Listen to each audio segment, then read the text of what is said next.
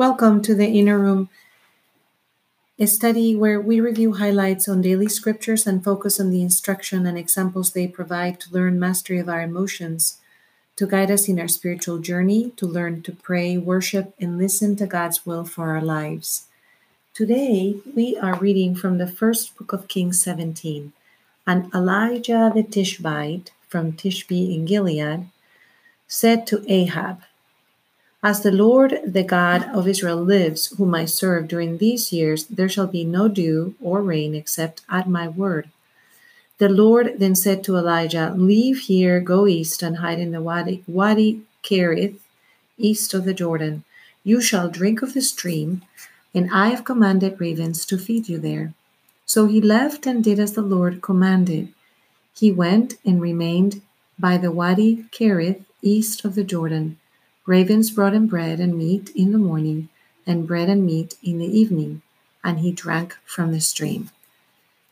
This is an image that can be more easily understood if we dive a little bit deeper into some of the characters and the actual place.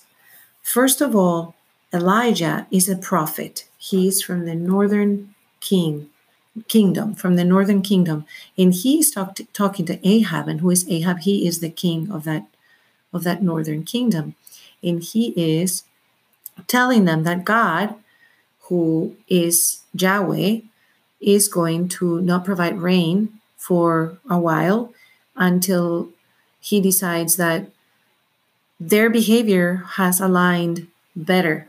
At that time, those tribes were worshiping the Baals and Elijah is talking about God and only one God, monotheism, which was odd at that time for many of the people in that region. So the Lord not only sends him to talk to the king with a very difficult message, but then once he's delivered the message, the Lord tells him to go to a place and hide there. And what is the Wadi Cherith? Well, Wadi is like a stream, and Cherith is sort of a brook and I am going to be posting on my Facebook a little video that I found that shows the actual brook.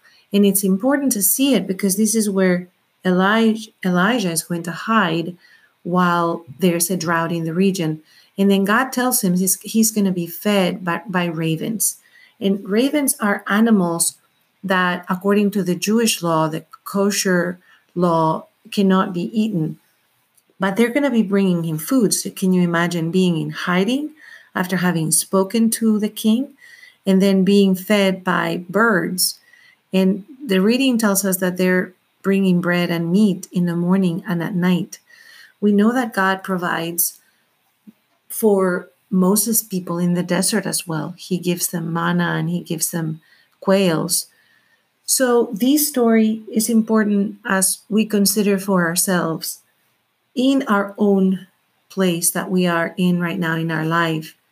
Are we on mission?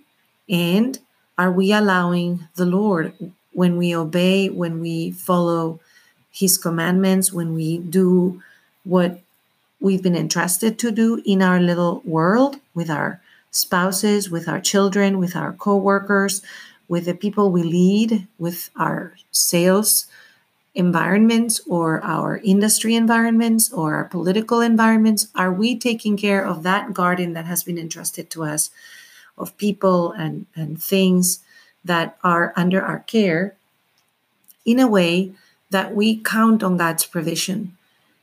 This story of Elijah can help us ponder on a couple of important questions and understand if we would be willing to go to the lengths that Elijah goes to, speaking against authorities that are doing the wrong thing. Can we do that in our world today as we see that there are issues with the pandemic or issues with political and social problems that have arisen in our world? Can we stand up to truth? Can we speak it to those authority figures when it's needed?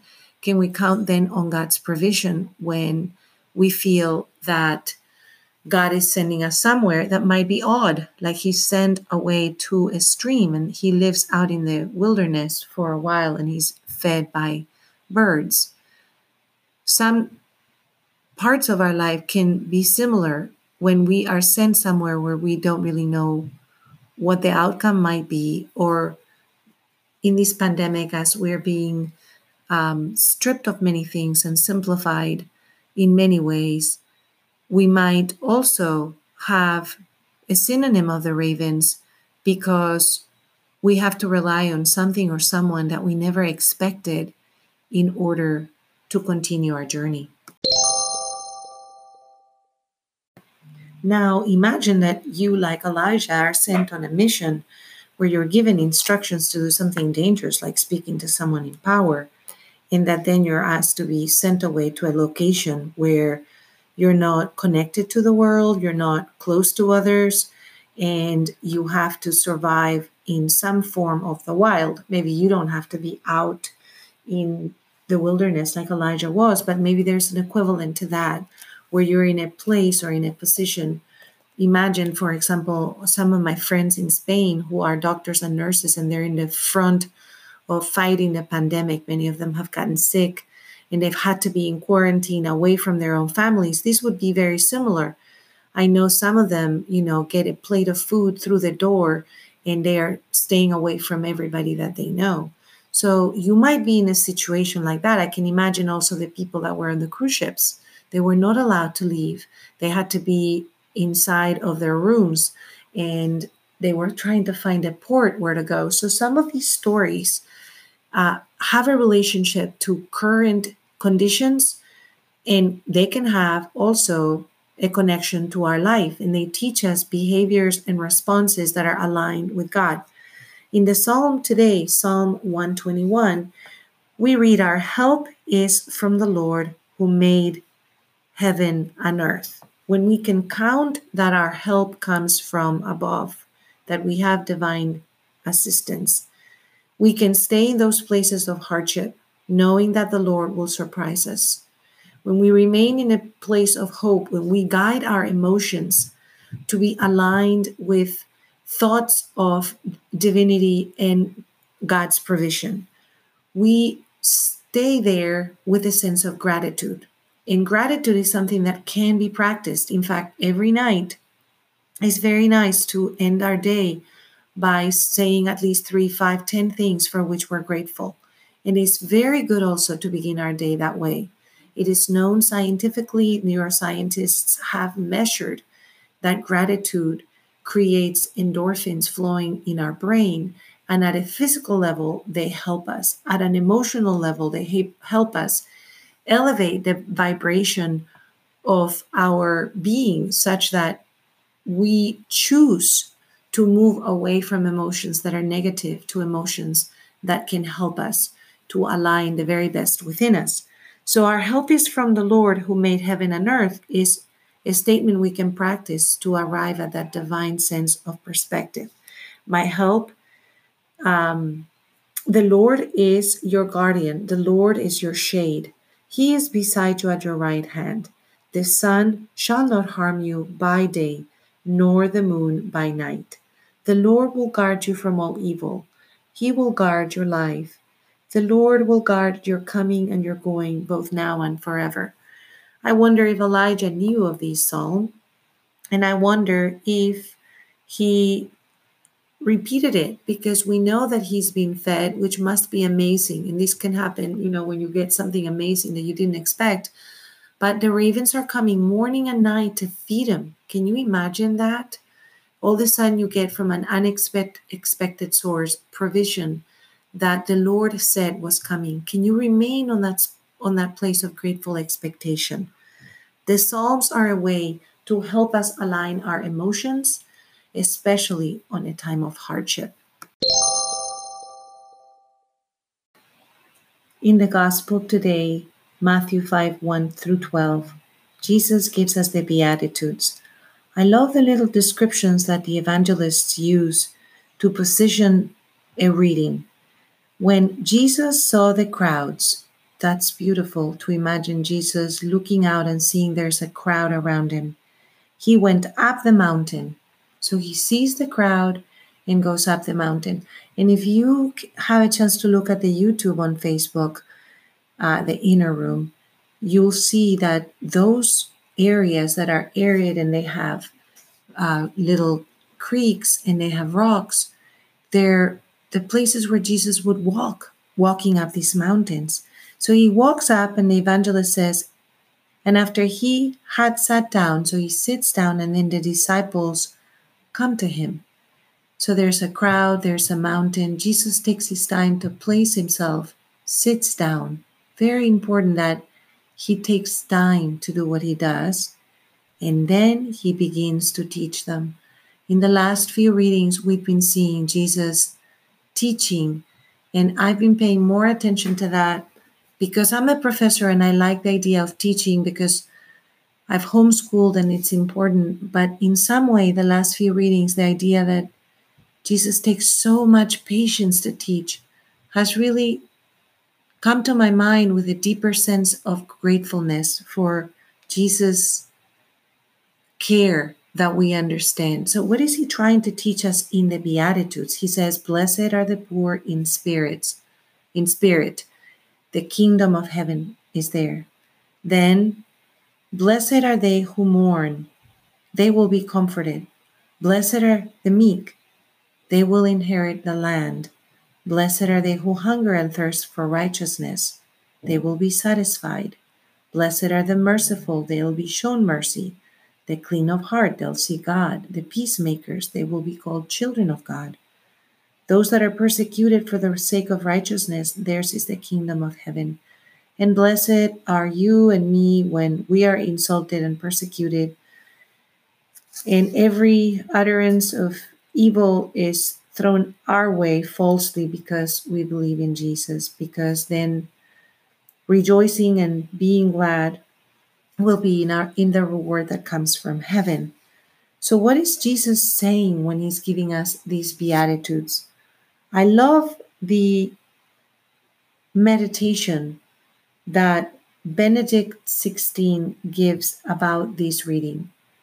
He says that the key to unlock the understanding of the Beatitudes is to know that they are speaking about Christ. And the way that Jesus describes these Beatitudes is almost an unveiling of his own heart. That is, Jesus is poor in spirit. He emptied himself of every part of his divinity to come be one of us and show us the way of life.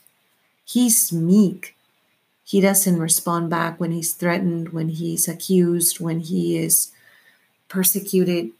He is mourning for those around when they die, whether it's the little girl or his friend Lazarus, or when he sees the women on the path. He mourns himself. He's hungering and thirsting for righteousness. He wants everyone to love his Father.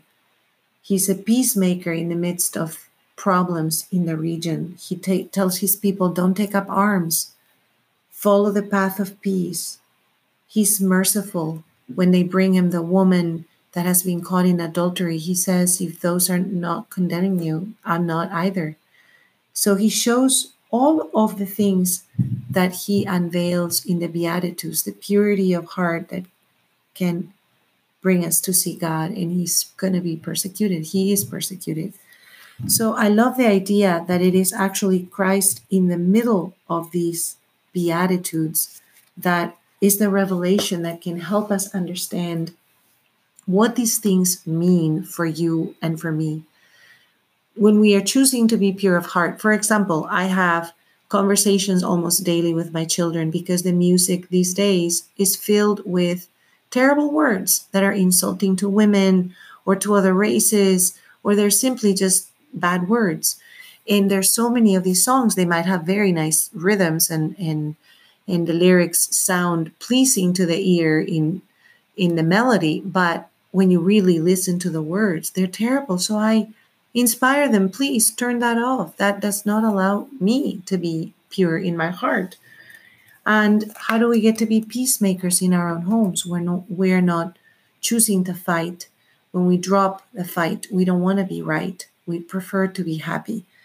Or when we extend mercy we know that somebody in our work that did something terrible doesn't deserve necessarily that we give them a second chance, but we extend mercy to them. And Jesus says, Do these things because the kingdom of heaven belongs to those that are like me. Follow me. I am. I am God. I am the way. Be like me. The Beatitudes, then, as a revelation of Jesus' heart, gives us a chance to enter into that relationship with Him by asking Him to help us shape our own hearts.